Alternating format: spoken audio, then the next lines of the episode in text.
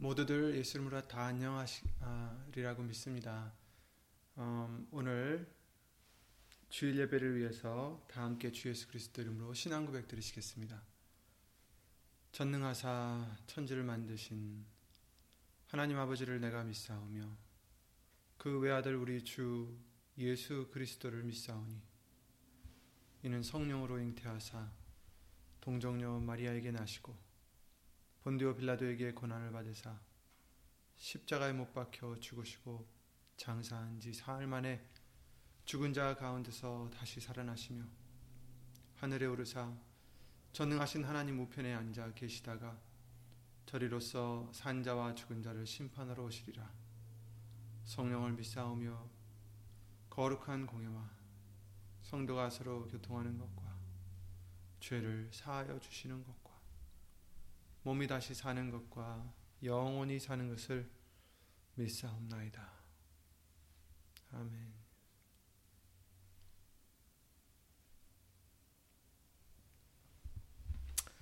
네, 오늘 보실 하나님 말씀은 마태복음 5장 43절부터 45절 말씀이 되겠습니다. 마태복음 5장 43절부터 45절 말씀을 읽겠습니다. 마태복음 5장 43절 그리고 4절 5절까지 세 절을 읽겠습니다. 다 함께 예수님으로 읽겠습니다. 또 내 이웃을 사랑하라고 내 원 사랑하고 내 원수를 미워하라 하였다는 것을 너희가 들었으나 나는 너에게 이르노니 너희 원수를 사랑하며 너희를 핍박하는 자를 위하여 기도하라. 이같이 한즉 하늘에 계신 너희 아버지의 아들이 되리니 이는 하나님이 그 해를 악인과 선인에게 비추게 하시며 비를 의로운 자와 불의한 자에게 내리우심이니라. 아멘.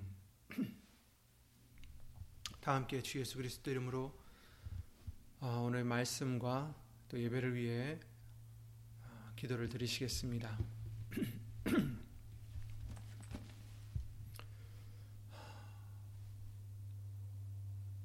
은혜와 진리로 오신 예수를 모신 전지전능하신 하나님 오늘도 주일을 맞이하여 비록 모두 따로 있지만 그러나 예수 이름을 힘입어 예수님과 한 영이 되고자 예수 이름을 모여 싸우니 저희들의 죄를 예수 이름으로 용서해 주시고 아, 예수님의 말씀으로 주 예수 그리스도의 이름으로 깨끗이 씻어 주셔서 은혜 보좌까지 나아가는데 부족함이 없는 우리 모두가 될 수 있도록 이 시간 예수 이름으로 은혜를 입혀 주시옵소서. 사람의 말 되지 않도록 예수님 성령님께서 우리의 모든 것을 이 시간 주 예수 그리스도 이름으로 주관하여 주셔서 예수님의 그 은혜로운 말씀만이 우리를 바꿔주시는 예수님의 능력의 말씀만이 우리 심령을 흔들어 놓고 씻어 주시고 뒤집어 주시고 새롭게 해 주시고 거듭나게 해 주실 것을 예수 이름으로 기도를 드립니다.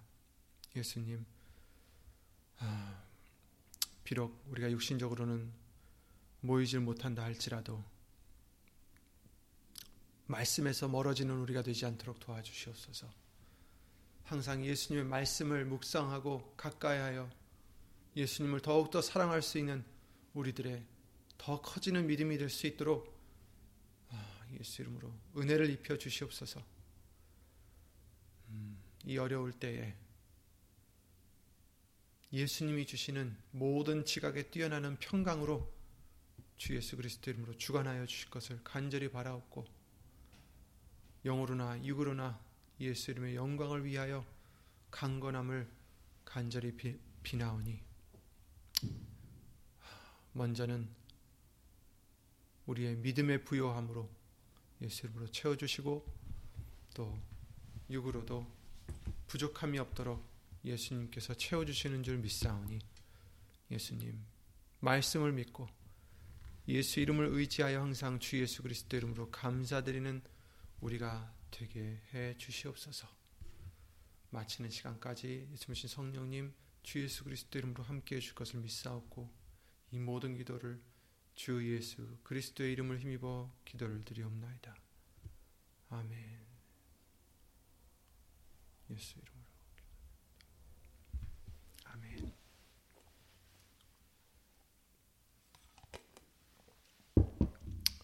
몇 주 전에 이번 어, 인종 차별에 대한 말, 어, 사태를 가지고 어, 차별하지 말라는 어, 말씀에 대해서 나갔을 때 이 마태복음 5장 44절 33 43절 말씀을 우리가 어, 잠깐 어, 봤던 것이 기억이 납니다.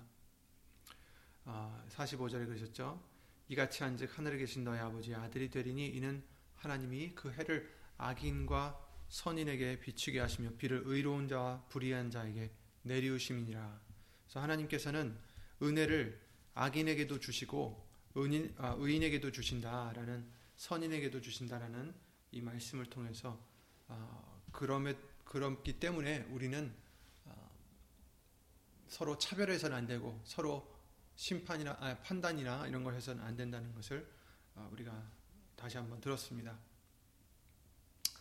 오늘 이 말씀을 통해서 내 이웃을 사랑하고 내 원수를 미워하라 하였다는 것을 너희가 들었으나 들었지만 그들이 알고 있는 게 이게 전체죠. 그런데 예수님이 갑자기 나타나셔서 어, 유대인들에게 하시는 말씀이 나는 너희에게 이르노니 이렇게 말씀하시고 있어요. 너희 원수를 사랑하며 너희를 핍박하는 자를 위하여 기도하라 이렇게 말씀해 주십니다. 원수를 사랑하라. 이것은 굉장히 어, 우리가 지금 들어도 파격적인 말씀입니다. 사실 원수를 사랑하는 사람이 어디 있습니까? 원수라는 이유가 있어요. 원수가 왜 되었는지 이유가 있습니다. 사랑할 수 있으면 원수가 되지 않겠죠. 근데 사랑할 수 없기 때문에 미워할 수밖에 없기 때문에 어, 원수가 되는 그런 관계가 되는 것인데 예수님께서는 지금 말씀하십니다. 나는 너에게 이르노니 이르노니 명, 명령하시는 거죠. 우리가 절대로 지켜야 될 말씀입니다. 근데 그 말씀이 너희 원수를 사랑하라. 너희를 핍박하는 자를 위하여 기도하라. 이렇게 말씀해 주십니다. 이 말씀을 보기 위해서 누가복음 10장 말씀도 잠깐 찾아보겠습니다. 누가복음 10장 25절부터 말씀에 잘 아시는 예수님의 비유의 말씀입니다. 어떤 사람이 와서 유대인이 와서 예수님에게 묻습니다. 어떻게 하여야 영생을 얻을 수 있습니까? 이렇게 아, 예수님께 여쭙죠. 어떤 율법사라고 이렇게 써 있어요. 여기서 율법사. 그러니까 말씀을 율법을 굉장히 잘 아는 누구보다 잘 아, 아는 그런 사람입니다. 근데 그런 사람이 와서 선생님, 내가 무엇을 하여야 영생을 얻으리까? 이렇게 누가복음 10장 25절에 어, 여쭙고 있습니다.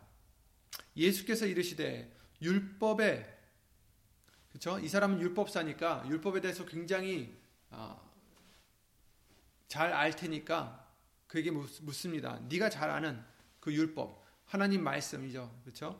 율법에 무엇이라 기록되었으며 네가 어떻게 읽느냐? 어떻게 읽느냐, 어떻게 이해하고 있느냐 이런 말씀이죠. 대답하여 가로되 네 마음을 다하며 목숨을 다하며 힘을 다하며 뜻을 다하여 주 너의 하나님을 사랑하라. 그렇죠? 사랑하고 또한 내 이웃을 내 몸과 같이 사랑하라 하였나이다. 이렇게 말씀해 주시고 말씀하고 있어요. 예수께서 이르시되 네 대답이 옳도다. 이를 행하라. 그러면 살리라. 이렇게 말씀하십니다. 그 답이 맞다. 그러니 이렇게 행하면 네가 영생을 얻는다. 그러면 살 것이다. 이렇게 말씀해 주시고 있어요. 근데 이 사람이 29절에 자기를 옳게 보이려고 자기를 나타내려고 자기를 자랑하려고 한 것인지 몰라, 모르겠지만 자기를 옳게 보이려고 예수께 여짜오되 그러면 내 이웃이 누구오니까? 이렇게 지금 묻고 있습니다. 내 이웃이 누구오니까? 누구 누가 내 이웃이기에 내가 그를 사랑하라 하셨습니까? 내가 사랑해야 될 대상이 누굽니까? 네 몸과 같이 이웃을 사랑하라 하셨는데 누가 내 이웃이기에 내가 그를 내 몸과 같이 사랑해야 됩니까? 이렇게 지금 묻고 있습니다. 그때 예수님께서 비유를 해주시죠. 우리가 잘 아는 비유입니다. 어떤 사람이 예루살렘에서 여리고로 내려가다가 강도를 만남에 강도들이 그 옷을 벗기고 때려 거반 죽은 것을 버리고 갔더라. 참 참혹한 상황입니다.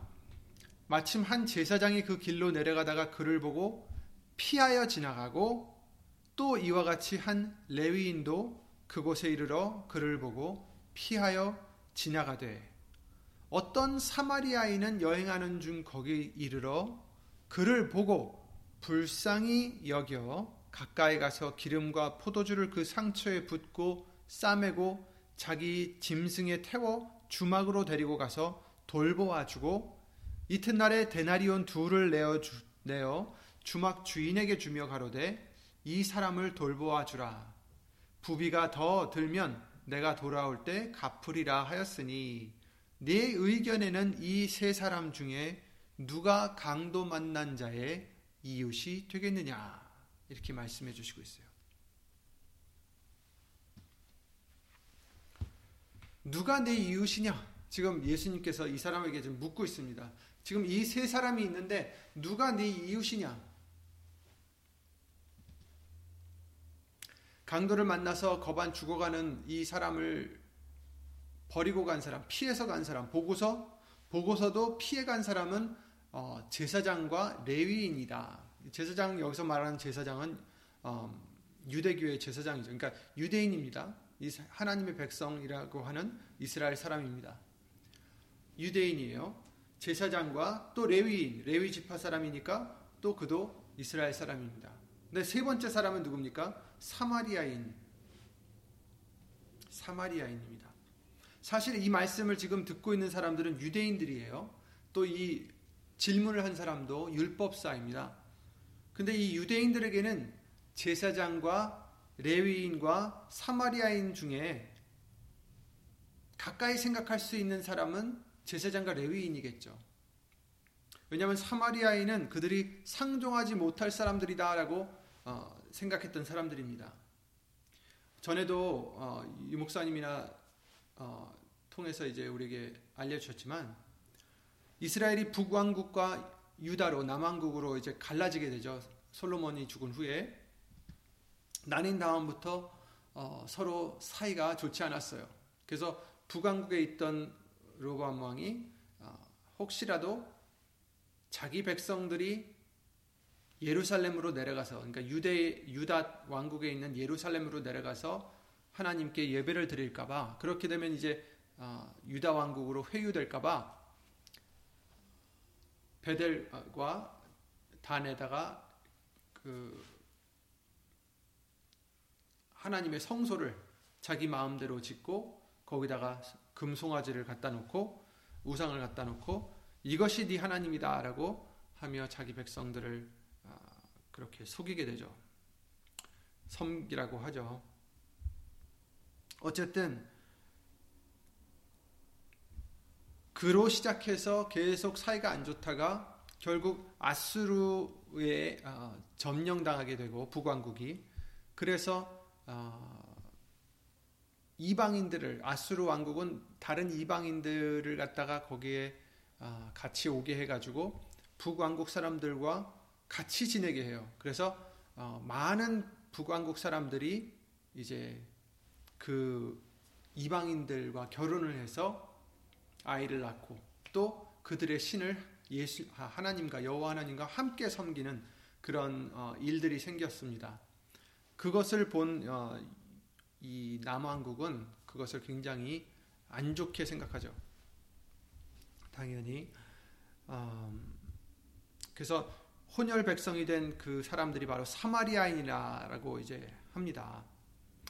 하나님의 법에 엄격히 금지하셨기 때문에 이 남왕국에 살았던 유대인들은 사마리아인들을 멸시할 수밖에 없었던 거예요. 왜냐하면 하나님의 법도 무시했죠. 워낙에 사이도 안 좋았지만 하나님의 법도 무시했죠. 이제 혼혈이 되어서 하, 그 이스라엘 백성인지 아닌지도 자기네들은 어, 사실 인정하지 않는 그런 상황이 되고 또 그들의 신들까지도 어, 여호와 함께 섬기게 되는 그런 사마리아인들이었기 때문에 이 유대인들로서는 아, 좋지 않았습니다. 그것이 이제 계속 500년 동안 그 후로도 어, 더안 좋아져서 예수님이 오셨을 이 당시에는 어, 사마리아인들은 사실 굉장히 같이 함께 있지도 못하고 그래서 예수님께서 그 우물에서 사마리아 여인에게 물을 달라고 하셨을 때 그것을 이 사마리아 여인은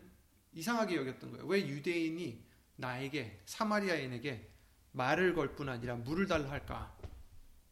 그 정도로 그들의 관계가 안 좋았던 거죠. 신명기 7장에 그랬잖아요. 그들과 혼인하지 말지니 이방인들과 혼인하지 말지니 네 딸을 그 아들에게 주지 말 것이요 그 딸로 네 며느리를 삼지 말 것은 그가 네 아들을 유혹하여 그로 여호와를 떠나고 다른 신들을 섬기게 하므로 여호와께서 너에게 진노하사 갑자기 너희를 멸하실 것임이라 이렇게 말씀하셨기 때문에 이것을 어긴 아, 사마리아인들을 아, 무시했던 거죠. 그러니 누가복음 10장에 나오는 이 세 사람들, 이 비유에 나온 세 사람들, 제사장과 레위인과 사마리아인 모두 사실 이스라엘의 혈통이긴 한데 사마리아인들은 유대인들의 원수 중의 하나 같은 존재였던 거죠. 자기네들의 혈통이라고 인정하기도 싫었던 어, 그런 사람들이었던 것입니다. 그러니 누가 강도 만난 자의 이웃이 되겠느냐 예수님이 물으셨을 때 그냥 그 사람들의 배경만 놓고 보면 당연히 제사장이나 레위 사람이 이웃이라 생각할 수가 있었을 것입니다. 하지만 답은 무엇이었습니까? 바로 제사장이 중요했던 게 아니라 그렇죠? 어떤 직분이 중요했던 게 아니라 레위인이 중요했던 게 아니에요. 어떤 그들 그의 배경, 그의 어, 혈통이 중요했던 게 아닙니다. 누가 강도 만난 자의 이웃이 되겠느냐 했더니 그 교훈의 답은 아, 그, 그 답은 바로 자비를 베푼 자니이다. 이렇게 하죠. 누가 네 의견에는 이 세 사람 중에 누가 강도 만난 자의 이웃이 되겠느냐? 예수님이 물으시니까 이 사람이 37절에 대답하되 가로되 자비를 베푼 자니이다. 예수께서 이르시되 가서 가서 너도 이와 같이 하라 하시니라. 아멘. 예수님이 이 비유를 해주신 이유, 이에게, 이 율법사에게, 또 우리 모두에게 주시고자 한 교훈의 답은 무엇이었습니까? 그 교훈은 가서 너도 이와 같이 하라예요. 가서 너도 이와 같이 하라. 이 말씀은 네가 이웃이 되라라는 뜻입니다. 누가 이웃이 되겠느냐? 바로 자비를 베푼 자입니다. 그러면 너도 가서 자비를 베풀어라. 너도 이웃이 되라. 네가 이웃이 되라. 여러분, 예수님께서 이웃이라 하셨을 때 하나님이 이웃을 네 몸과 같이 사랑하라 하셨을 때 그 이웃이라는 것은 배경도 아니고 혈통도 아니고 내가 사는 동네에 같이 사느냐 아니냐도 아니고 내가 누구를 아느냐 모르느냐도 아닙니다. 달려 있지 않습니다. 누구든지 자비를 베푸는 자가 이웃임을 알려주시고 있는 것입니다. 그리고 네 이웃을 네 몸과 같이 사랑하라 하십니다. 그런데 예수님이 이 교훈에 해주시는 말씀이 무엇입니까? 가서 너도 이와 같이 하라.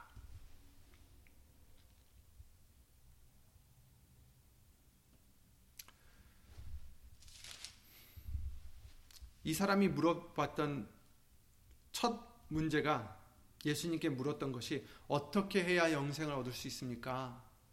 이거였어요. 그랬을 때 예수님이 넌 율법을 잘 아니까 율법에서 뭐라 하느냐? 네가 어떻게 읽느냐? 했을 때 이 사람이 하나님을 사랑하라 하셨습니다. 내 몸과 마음과 뜻과 힘을 다해 사랑하라 하셨습니다. 그리고 내 이웃을 내 몸과 같이 사랑하라 하셨습니다. 예수님이 말씀하시길 옳다. 그렇게 행하면 네가 살리라. 그런데 이 사람이 갑자기 또 묻습니다. 누가 이웃입니까? 내가 사랑해야 될 사람이 누굽니까? 근데 예수님이 거기에 좀 다르게 답을 하셨죠. 사실 이 사람이 물어본 건 누가 내 이웃입니까? 내가 누구에게 가서 사랑을 해야 되겠습니까? 누구를 사랑해야 되겠습니까? 나의 사랑의 대상이 누굽니까? 이렇게 물어봤던 건데 그러면 예수님이 답하시기를 아 그래? 그러면 너는 이런 이런 사람을 사랑해라. 지금 이웃이 누군지를 이 비유를 통해서 알려주셨잖아요. 사마리아인, 사마리아인이 자비를 베풀었으니까 그가 네 이웃이 아니냐. 그러니 그를 사랑해라. 그렇죠? 자비를 베푼 사람을 사랑해라. 이렇게 말씀을 하신 것 같이 들릴 수가 있지만 그런데 예수님이 답을 뭐라고 하셨습니까? 너도 그리 하라. 가서 너도 이와 같이 하라. 이 사마리아인과 같이 하라예요.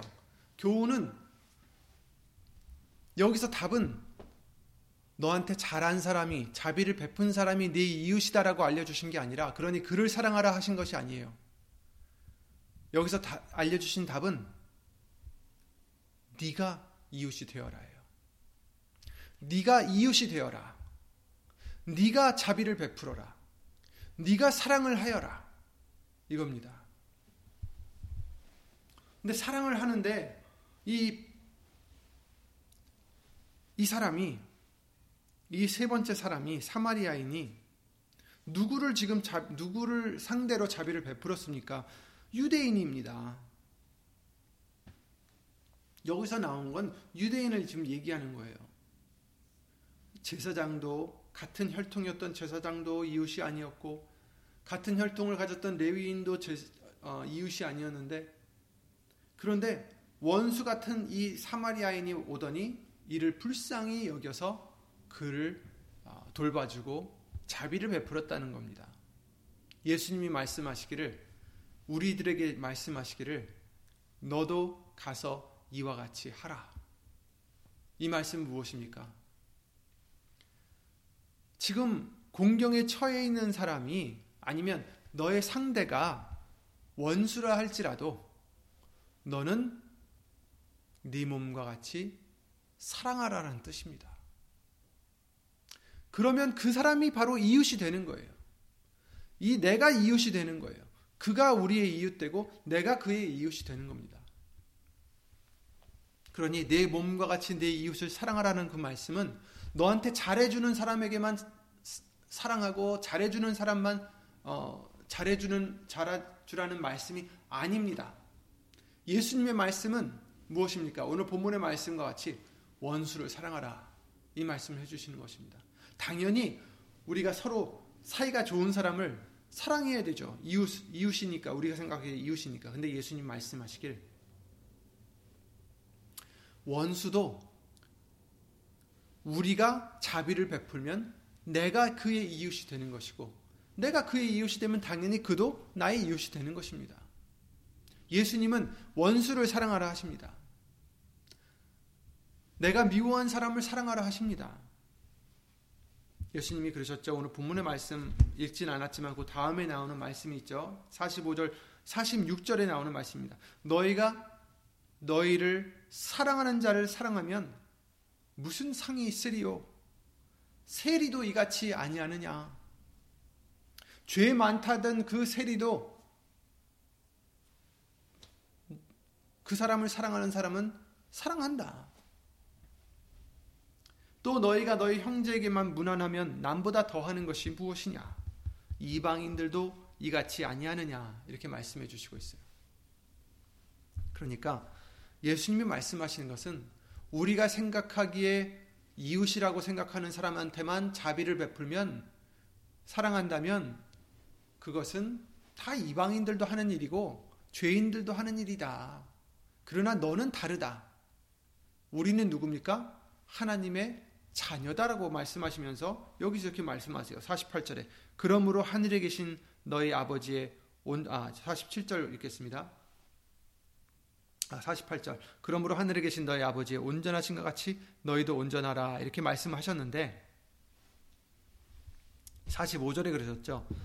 이같이 한즉 원수를 사랑하고 너희를 핍박하는 자를 위하여 기도한즉 하늘에 계신 너희 아버지의 아들이 되리니 이는 하나님이 그 해를 악인과 선인에게 비추게 하시며 비를 의로운 자와 불의한 자에게 내리우심이니라 이렇게 말씀해 주시는 겁니다.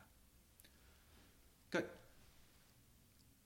세리와 이방인들, 죄인들과 이방인들, 하나님을 모르는 사람들은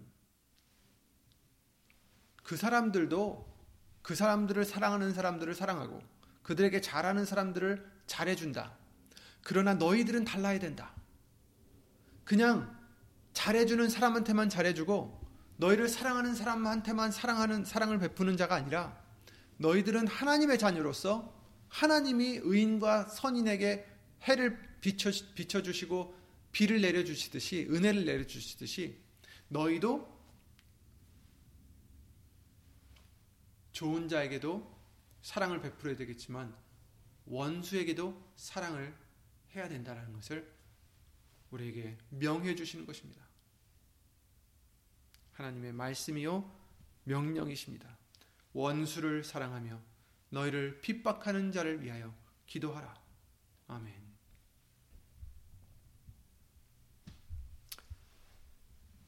누가 나에게 자비를 베풀어야 사랑을 보여줘야 우리의 이웃이 되는 게 아닙니다.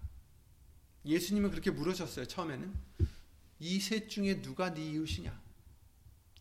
어, 자비를 베푼 사람이요. 그러니까 우리도 똑같이 아 나에게 자비를 베푼 사람이 내 이웃이구나 이렇게 생각하면 안 된다라는 것입니다.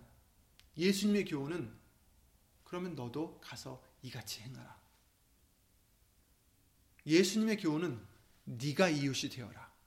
네가 자비를 베풀어라. 네가 사랑을 하여라. 이 말씀입니다. 이것이 명령입니다, 여러분. 예수님은 우리에게 이웃이 되라고 하시는 것입니다. 먼저 자비를 베풀어라. 먼저 이웃이 되고 먼저 사랑하라 하십니다. 만약 누가 우리에게 자비를 먼저 베풀어서 이웃이 되고 그런 이웃을 사랑하라 하시는 뜻이었다면 너도 이와 같이 하라 하시지 않았겠죠. 내게 자비를 베푼 자가 네 이웃이니 그를 네 몸과 같이 사랑하라. 이렇게 말씀하셨겠죠. 근데 그렇게 말씀 안 하셨어요. 우리에게 명하신 것은 너도 이와 같이 하라. 네가 자비를 베풀어라. 네가 이웃이 되어라. 네가 사랑을 하여랍니다. 그리하면 살리라. 그리하면 영생을 얻으리라. 사마리아인은 원수였습니다. 그러나 그가 자비를 베풀어서 이웃이 된 것입니다. 우리도 예수님이 자비를 베풀라 하십니다. 그 상대가 우리의 생각으로 이웃이든 원수이든 그게 중요한 게 아니라 예수님의 말씀을 순종하는 것이 중요한 것입니다. 아멘. 예수님은 말씀하시기를 이웃을 사랑하고 원수를 미워하라는 말을 네가 들었지만 나는 내게 이르노니 너는 원수를 사랑하며 너를 핍박하는 자를 위하여 기도하라. 이것이 예수님의 명령이십니다. 너희를 사랑하는 자를 사랑하면 무슨 상이 있으리요? 똑같이 죄인들과 이방인들과 하면 무슨 상이 있겠느냐? 너희는 달라야 된다. 너희는 하나님의 자녀가 되어야 된다. 너희는 하나님의 자녀로서 하나님을 본받아야 된다. 그래서 마지막 절에 하늘에 계신 너희 아버지 온전하신 것 같이 너희도 온전하라. 이렇게 말씀하시는 것입니다.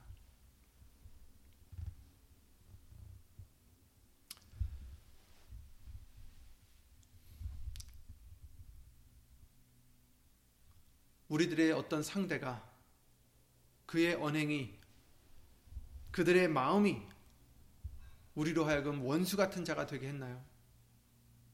상관없습니다. 누가 우리에게 못되게 했든 억울하게 했든 마음 아프게 했든 상처를 주었든 간에 예수님은 네가 자비를 베풀어라 말씀하시는 것입니다. 네가 사랑하라 하시는 것입니다. 원수를 사랑하라 하시는 것입니다. 어, 우리 한국인들은 아마도 쉽게 용서가 되지 않는 민족이 하나 있습니다. 바로 일본입니다. 그들의 만행들을 생각하다 보면 참 분할 때가 많고 억울하고 어, 화가 날 때가 많습니다. 임진왜란이나 다른 침략들을 통해서 우리 민족을 괴롭혔을 뿐 아니라 고종 때의 나라를 빼앗겼을 때 그때 일어났었던 여러 가지 만행들 아, 정말 용서하기 쉽지 않습니다. 위안부나 뭐 여러 가지가 있죠. 위안부뿐만이 아니고 여러 가지가 참 안타까운 음, 역사입니다. 그래서 우리 민족의 원수라 해도 과언이 아닌 일본이죠. 근데 이 말씀을 드리는 이유는 일본의 만행에 대해서 지금 토론하고자 함이 아닙니다. 다만 우리 민족이 거의 공통적으로 미워할 수밖에 없는 대상으로서 오늘 말씀을 우리가 순종하려 한다면 정말 이런 상대를 위해서도 우리는 자비를 베풀고 사랑하고 또 그들을 위해서 기도해야 된다는 것입니다. 이게 예수님의 말씀이시고 그 말씀을 순종하는 것이 영생이기 때문입니다. 정말 일본과 같은 나라도 우리는 먼저 자비를 베풀 수 있는 자, 그들을 위하여 기도할 수 있는 자, 그들이 그들의 또한 죄를 깨닫고 또 예수님을 만날 수 있도록 기도해야 되는 것이 우리의 아, 해야 될 하나님의 명이십니다. 요나를 우리가 생각을 해보면 요나도 이스라엘 사람으로서 굉장히 아, 미워했던 족속이 있었습니다. 우리가 요나를 잘 아시지만 그 요나에서 아, 하나님이 그를 보내셔서 그들에게 경고를 하라 하셨을 때 요나는 하나님의 말씀을 어겼어요. 명을 어겼습니다. 그죠? 우리가 잘 알듯이 알듯이 도망갔습니다. 그런데 하나님은 고래를 통해서 그를 아, 먹게 하시고 3일 동안을 그 고래배 속에서 있다가 회개를 하고 아, 나왔을 때 고래가 토해냈을 때 이제 다시 그 니누의 성으로 가서 하나님의 말씀대로 외쳤습니다. 그랬을 때 그 니누의 성의 사람들이 그 말씀을 듣고 사람의 말로 듣지 않고 하나님의 말씀으로 여겨서 두려움과 떨림으로 금식하면서 회개하고 아, 돌이켰습니다. 그랬을 때 하나님이 아, 그들을 그들에게 내리겠다 하시는 재앙을 내리지 않으셨어요. 이것을 본 요나가 지금 높은 데서 높은 데 올라가서 지금 딱 보면서 언제 저 사람들이 망할까 하고 기대를 하고 있었어요. 왜냐하면 죄인들이었고 자기네들을 굉장히 괴롭혔던 민족이었기 때문에 기다리고 있었습니다. 그런데 결국 하나님이 그들을 용서하셔서 죽지 않자 그가 요나서 4장 1절부터 어, 보시면 화가 났어요. 요나가 심히 싫어하고 노하여 여호와께 기도하여 가로되 요나가 너무너무 싫었던 거예요, 그게. 저들이 벌을 받지 않은 게 싫었던 거예요. 저 원수들이. 그리고 화가 나서 하나님께 기도하며 이렇게 말씀드립니다. 여호와여 내가 고국에 있을 때 이러하겠다고 말씀하지 아니하셨나이까 내가 하나님이 이럴 줄 알고 내가 도망간 것입니다. 그러므로 내가 빨리 다시스로 도망하였사오니 주께서는 은혜로우시며 자비로우시며 노하기를 더디하시며 이내가 크시사 뜻을 돌이켜 재앙을 내리지 아니하시는 하나님이신 줄 내가 알았음이니이다. 이럴 줄 알았어요. 하나님은 용서를 잘하시니까. 하나님은 인애가 많으시니까. 노하기를 더디하시고 자비로우시고 은혜로우시니까 이들을 용서하실 줄 알고 내가 도망갔던 것입니다. 이게 화가 난 거예요, 이 사람은. 왜냐하면 자기의 원수된 저 니누의 사람들이 벌을 받지 않아서 그러면서 하는 말, 말이 여호와여 원컨대 이제 내 생명을 취하소서 날 죽여주세요. 사는 것보다 죽는 것이 내게 나음이니이다. 여호와께서 이르시되 너의 성냄이 어찌 합당하냐 하시니라. 네가 왜 화를 내느냐? 네가 화를 내는 것이 합당하느냐?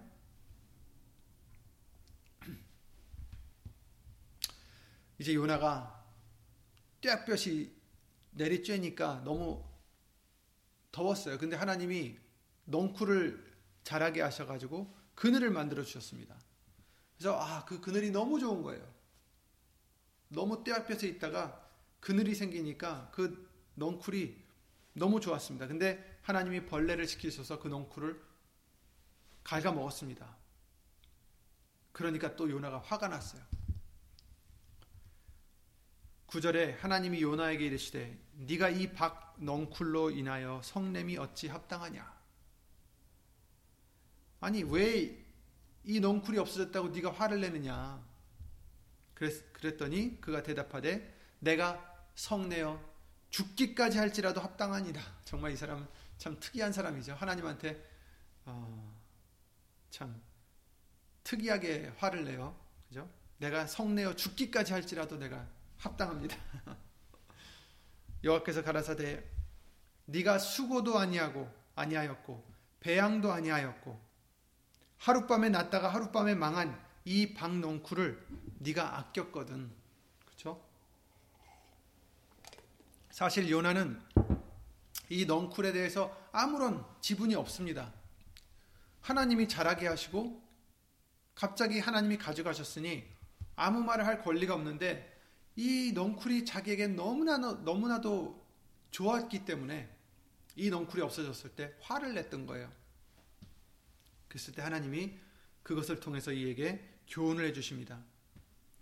하물며 네가 이것을 아꼈는데 하물며 나는 이 백성을 왜 아끼지 아니하겠느냐. 지금 말씀하십니다. 하물며 이 큰 성읍 니누에는 좌우를 분변치 못하는 자가 12만여 명이요 육축도 많이 있나니 내가 아끼는 것이 어찌 합당치 아니하냐. 이 말씀으로 끝납니다. 여기에는 요나의 아, 정말 특이한 말대꾸가 없습니다. 그냥 이 말씀으로 끝나요. 내가 아끼는 것이 어찌 합당치 아니하냐. 이렇게 말씀하십니다.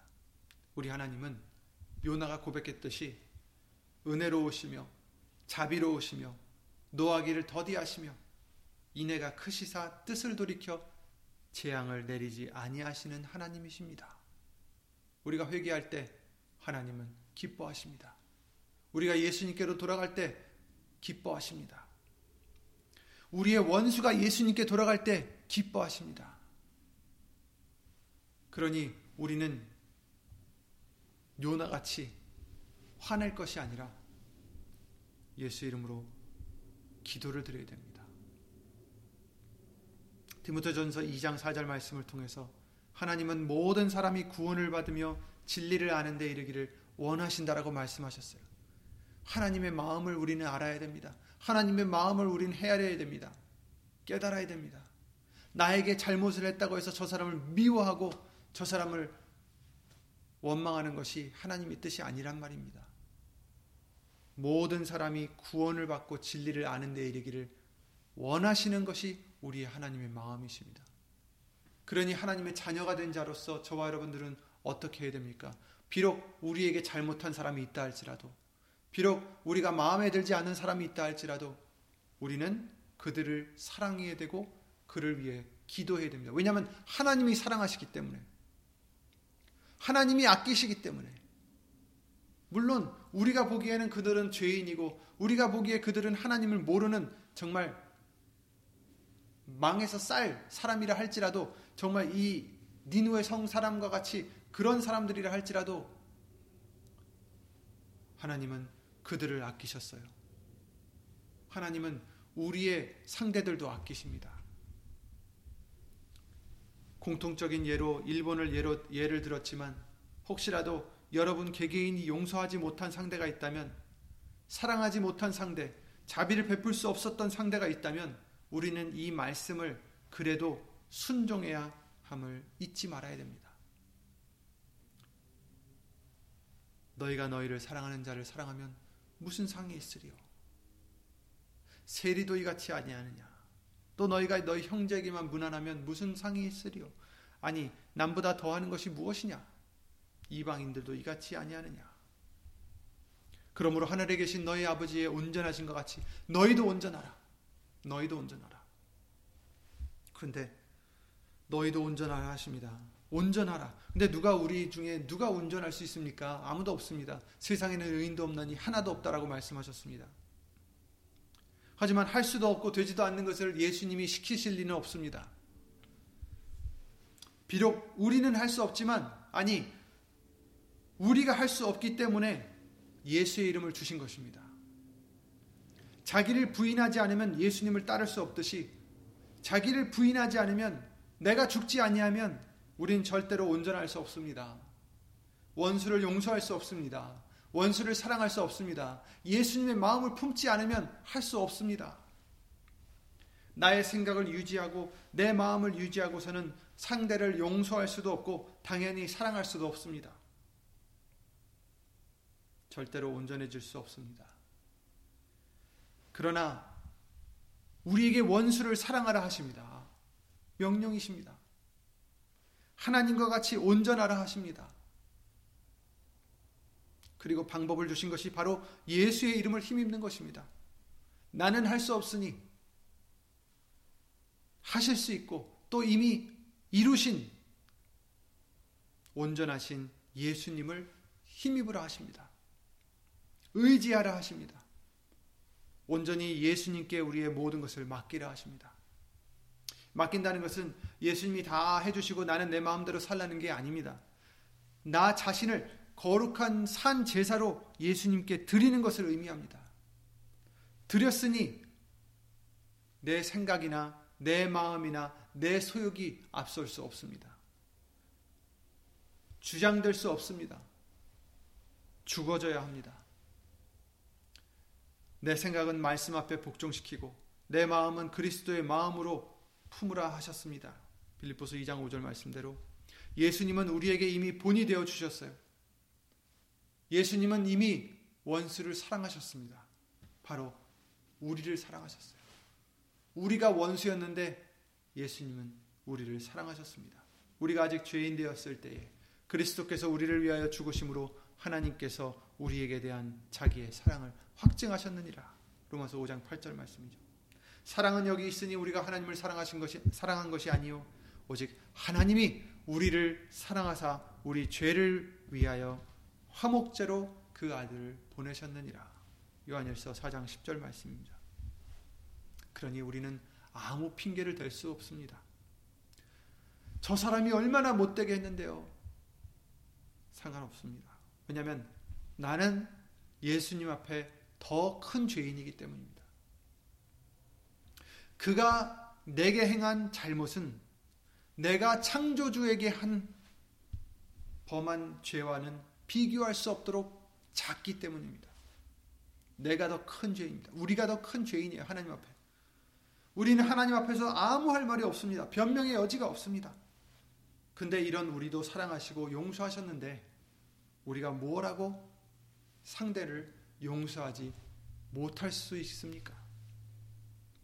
마태복음 6장에 그러셨습니다. 너희가 사람의 과실을 용서하면 너희 천부께서도 너희 과실을 용서하시려니와 너희가 사람의 사, 과실을 용서하지 아니하면 너희 아버지께서도 너희 과실을 용서하지 아니하시리라. 아멘. 주기도문에도 그러셨죠. 마태복음 6장 12절입니다. 우리가 우리에게 죄 지은 사, 죄 지은 자를 사하여 준 것 같이 우리 죄를 사하여 주옵시고. 그러니까 우리 죄를 사해 달라는 것은 내가 우리가 우리에게 지, 죄를 지은 사람들을 용서해 줬듯이 나를 용서해 주시옵소서. 내 죄를 용서해 주세요.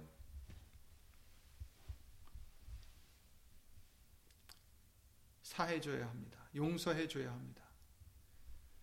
그런데 우리의 의로 용서해 주는 게 아니라 우리의 힘으로나 노력으로나 의지로 용서해 주는 게 아니라 예수의 이름으로 예수님이 나를 사해 주셨으니 나는 예수님 안에 들어가서 예수님의 마음으로 예수의 이름으로 용서를 해야 되는 것입니다.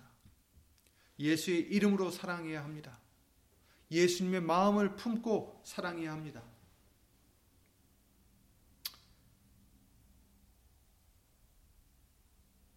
그렇지 않아야 되겠지만 혹시 여러분에게도 용서할 수 없는 사람이 있으십니까? 사랑하지 못하는 사람이 있나요? 이제 예수님의 말씀을 순종하기 위해서는 내가 여러분이 예수의 이름으로 죽어져야 됩니다.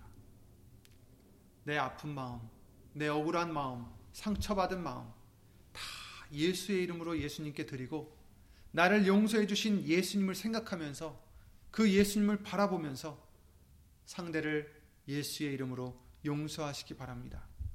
예수의 이름으로 사랑하시기 바랍니다. 이웃이 되시기 바랍니다. 우리가 용서를 못하면 우리도 용서받을 수 없습니다. 믿음의 주여 또 온전케 하시는 이인 예수를 바라보자. 아멘. 너희도 온전하라. 그런데 우리를 온전케 하는 것은 우리의 스스로가 아닙니다. 우리를 온전케 하시는 분은 오직 예수님이십니다. 예수님만 바라보고 예수님만 의지하고 예수 이름으로 예수님께만 영광을 돌리는 삶으로 삶, 삶을 삶으로 어, 이 말씀을 순종하는 저와 여러분들이 되시기 바랍니다.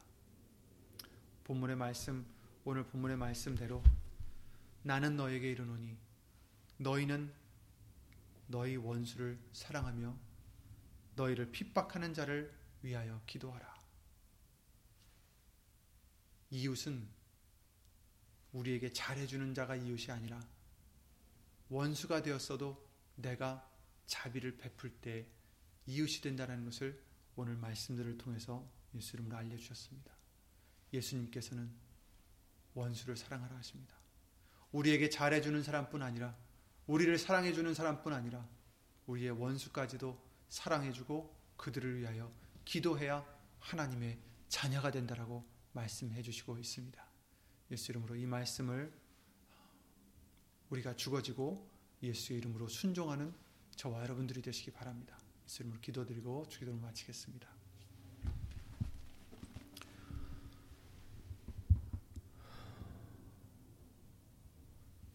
은혜로서 우리를 극률히 여겨주시고 사랑으로서 영생의 길로 인도해 주시는 예수의 이름으로 신 하나님 주 예수 그리스도 이름으로 감사드립니다. 너무나도 큰 죄인인 우리를 예수의 이름으로 다 용서해 주셨는데 우리가 서로를 용서하지 못하고 사랑하지 못한다면 예수님의 말씀을 순종하지 못한다면 우리의 죄를 또 어떻게 용서받을 수 있겠나이까? 예수님, 저희들의 죄를 예수님으로 용서해 주시고 사랑하지 못한 것을 예수님으로 용서해 주시고 기도하지 못했던 것을 예수님으로 용서해 주시고 이제부터는 누구든지 그들의 배경이 어떻든지 그들이 우리에게 행한 행동이 어떻든지 상관없이 예수님의 말씀 때문에 예수님의 명 때문에 예수 이름 때문에 주 예수 그리스도 이름을 힘입어 사랑하고 기도해 줄 수 있는 우리의 믿음이 될 수 있도록 예수 이름으로 도와주시옵소서. 예수님, 우리의 소망은 우리의 생명은 오직 예수님의 말씀을 순종하는 것에 있는 줄 믿습니다.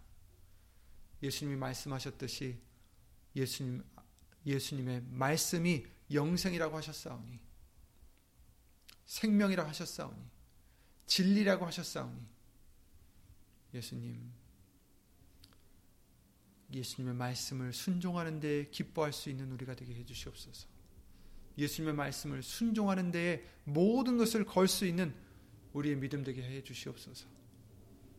모든 소망이 있게 하여 주시옵소서. 각 처소에서 떨어져 있지만 예수 이름으로 예수님의 말씀을 순종하고자 힘쓰는 모든 심령들 위해 하나님의 사랑과 예수님의 은혜와 예수 이름으로 보내신 성령 하나님의 교통하심과 운행하심이 영원토록 함께 하실 줄 믿사옵고 이 모든 기도 주 예수 그리스도 이름으로 기도를 드립니다. 아멘. 하늘에 계신 우리 아버지여 이름이 거룩히 여김을 받으시오며 나라의 임하옵시며 뜻이 하늘에서 이루어진 것 같이 땅에서도 이루어지이다. 오늘날 우리에게 일용할 양식을 주옵시고 우리가 우리에게 죄 지은 자를 사하여 준 것 같이 우리 죄를 사하여 주옵시고 우리를 시험에 들게 하지 마옵시고 다만 악에서 구하옵소서. 나라와 권세와 영광이 아버지께 영원히 있사옵나이다. 아멘